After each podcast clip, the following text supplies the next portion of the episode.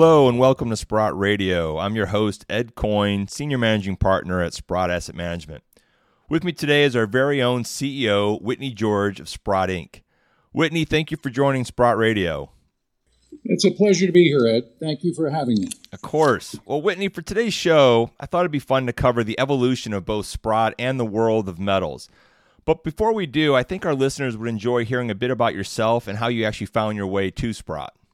Okay, well, it's a long story. I think um, while I was at Royce for 23 years, a lot of them with you, Ed, became very interested in um, mining companies around 2000. I came to the conclusion that uh, after the long term capital management disaster in, in 98, and then the, uh, the ensuing recession that printing money to solve any kind of short-term problem was you know here to stay. I was always a huge fan of asset managers, and to find the combination of that exposure in Sprott was very exciting to me. Sprott came public in May of 08, and I got to know Eric Sprott. I got to know Peter Grosskopf, the CEO. Uh, we became their largest institutional shareholder that worked out very well for us coming out of the uh, financial crisis.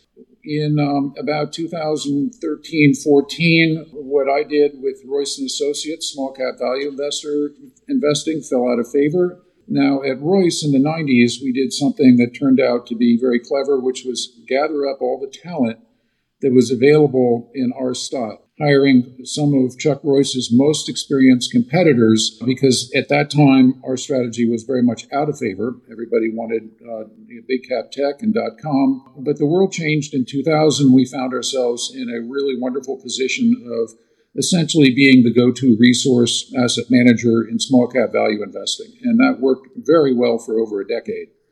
So when I looked around the world um, in 2014, uh, gold was in the bear market, uh, precious metals, uh, the miners were in a, in a, steep bear market.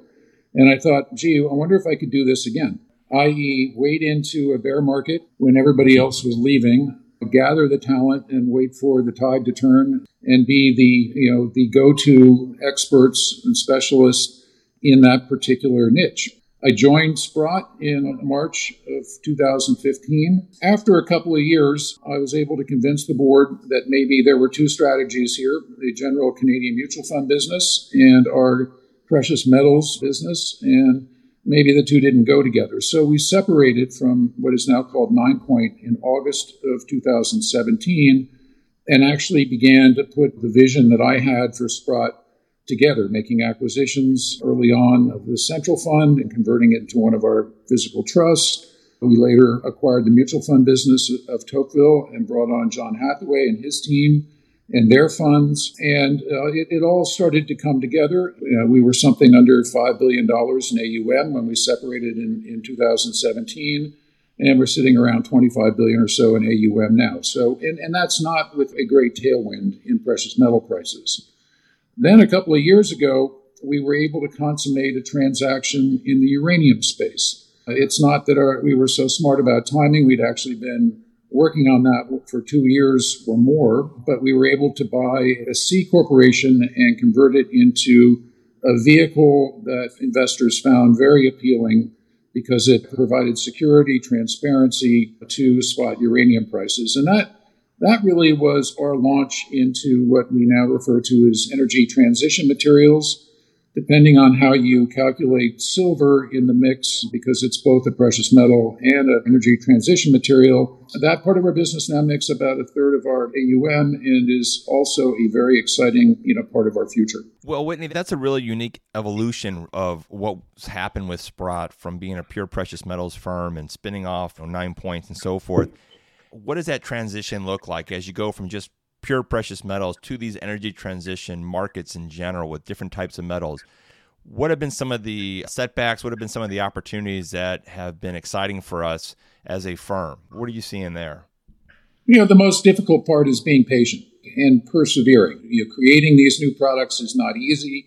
They're not all quickly adopted people are in energy transition or decarbonization, much more excited about electric vehicles. You know, now finally they're getting excited about nuclear energy as a solution for decarbonizing. But again, nobody's paid any attention to the mining industry for two decades. It's just not on most people's radar screens. They haven't kind of thought through the consequences of what is required in terms of raw materials to achieve the kinds of goals that they've laid out for decarbonization. There's a lot of interesting conversation going on. It's still very, very early days. But again, the biggest challenge is being patient and walking your investor base along this transformation. We basically, I think, got ahead of things by going all the way upstream and saying, okay, if you want to do all these things, what do you need to do it? It turns out you need a lot of mined material now happens through our precious metals franchise. We have deep expertise in mining in general. Very often, all of these materials come out of the same holes in the ground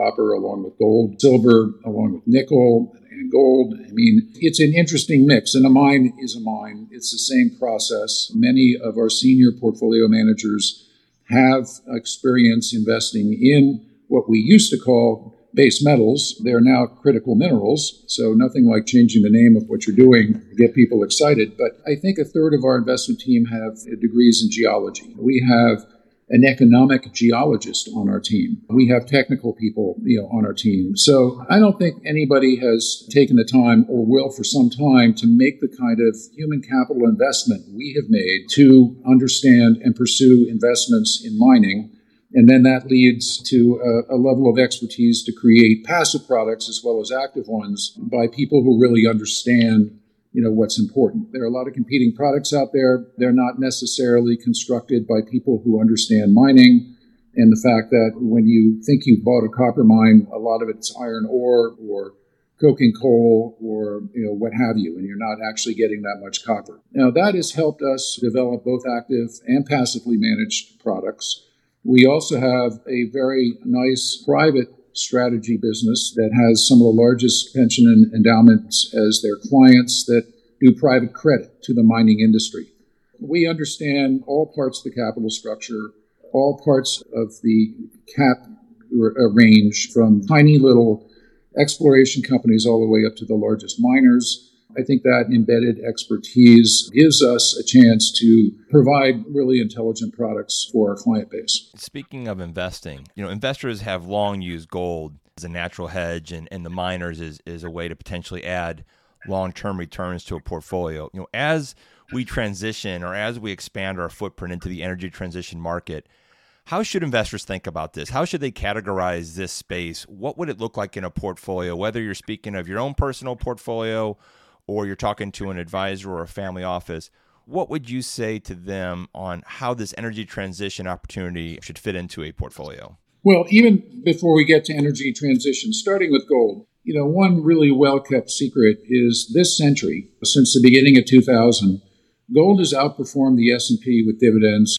This is not a laggard kind of investment. It's also done that in a very non-correlated way. I have owned 10% of my net worth in physical gold since about 2000, either through some coins, but mostly through our own products. And so that's the physical side. I view it as part of the 40 in a 60 40 in lieu of bonds. It's a currency. It's been a very useful tool, and I don't think people really either believe it or want to hear about it because owning gold you know, may put you in a crowd that most professional investors may not want to be associated with. It's a low cost, simple solution. I think sometimes when things are that simple, people don't believe they actually work, and it, and it certainly has, that's for sure. On energy transition materials, and we're talking about, you know, obviously uranium uh, for the resurgence of nuclear power as one of the solutions, but you're also talking about the battery materials copper, cobalt, lithium, nickel which you know are not well understood. So we're looking at ways to provide both a physical exposure, which will be, I think, a, a bit more stable, and then equities in both categories, I think, represent a tactical allocation. I think the timing is very good right now and uh, gold equities have never been cheaper relative to gold and, just about every, anything else. That's true also of copper miners and some of the other you know, multi metallic miners out there. You can get very nice free cash flow yields, very good financial metrics.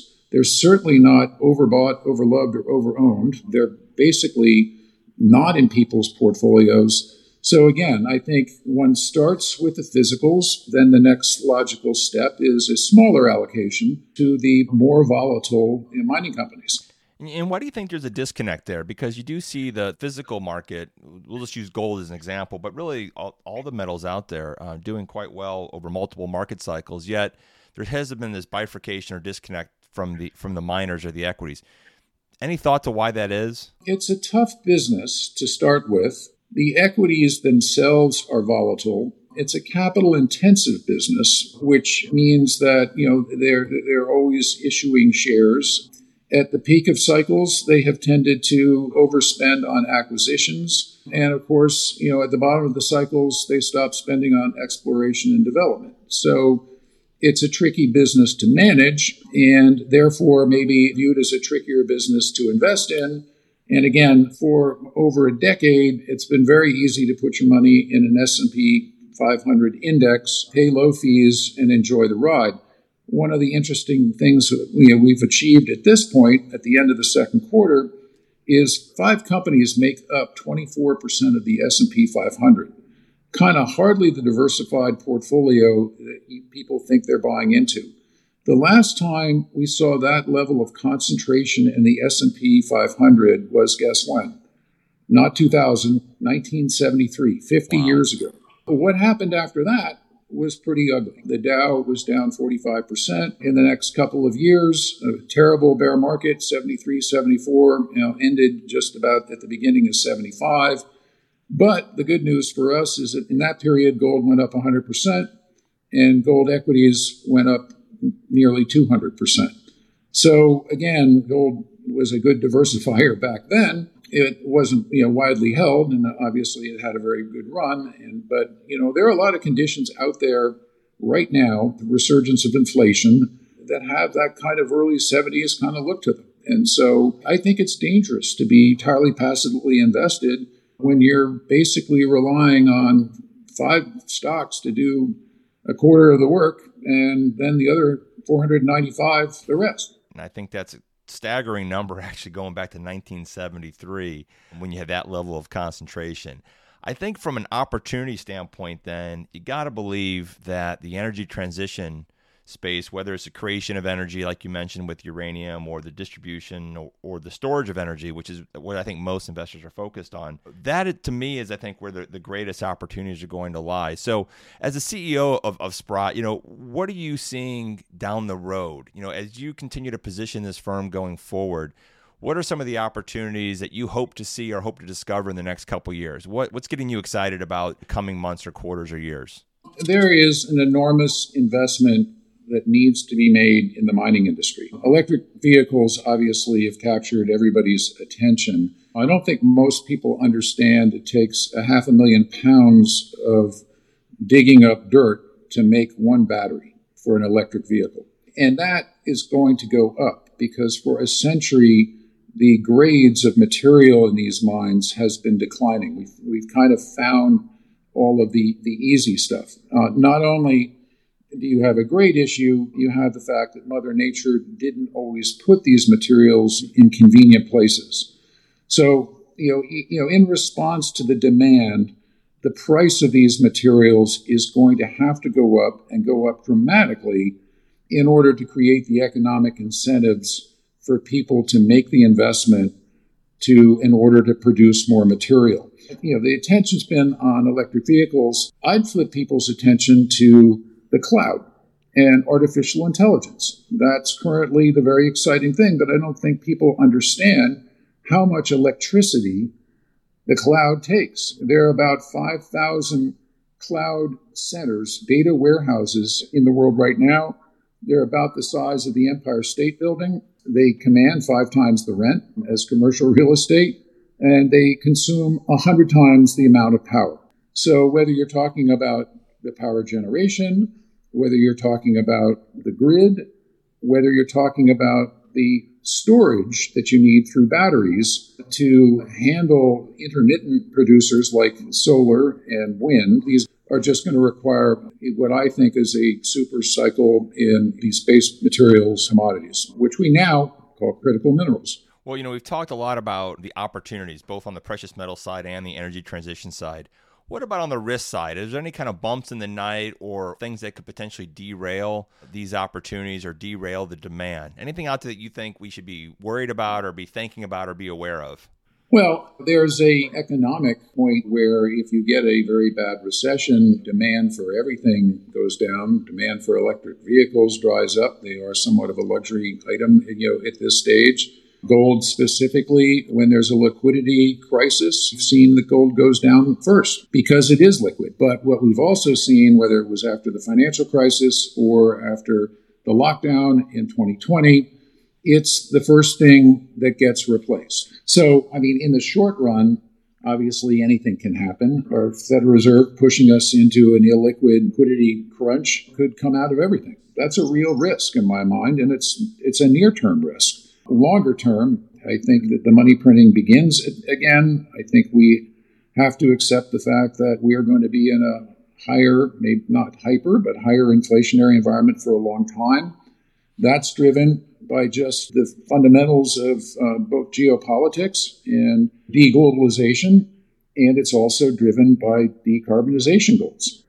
Here in this country, in America, we are very mining unfriendly. And so that remains to be an issue that I think somebody will wake up to one day and say, well, that's sort of silly. We can't be importing all these things from China. And it'll be in mining, and it'll also be in processing that mine material, where you have, in the case of rare earths, China processes 80% of them. I mean, in the case of uranium, Russia processes 40% of that. In general, commodities have never been such a small allocation in people's portfolios as we are today. So it's kind of hard to hurt yourself falling out a basement window. Good point. Well, you know, Whitney, we could probably spend another 20 minutes talking about this, but just to be interested of, of, everyone's time, is there anything that I didn't ask that you think we should leave the listeners with today as it relates to whether it's Sprott, precious metals, or energy transition opportunities? Uh, no, I mean, I'm very excited about where Sprott is. We have a fabulous culture of owner operators. We own significant amounts, uh, both individually and corporately, of our own products. And I think we're here as people come to find these opportunities, hopefully as an expert resource. And so looking forward to the next couple of years and seeing how this plays out. Well, as am I. And, and Whitney, you know, this was a real treat to have you on. I, I really appreciate you taking some time today to speak to us on Sprott Radio. So thank you for making that time. Oh, thanks for having me, Ed. Been a pleasure. Well, for our listeners who'd like to learn more about Sprott's extensive work, whether it's in the precious metal space or the energy transition opportunities, you know, I encourage you to always visit us at sprott.com. That's S P R O T T.com. And once again, I'm Ed Coyne, and thank you for listening to Sprott Radio.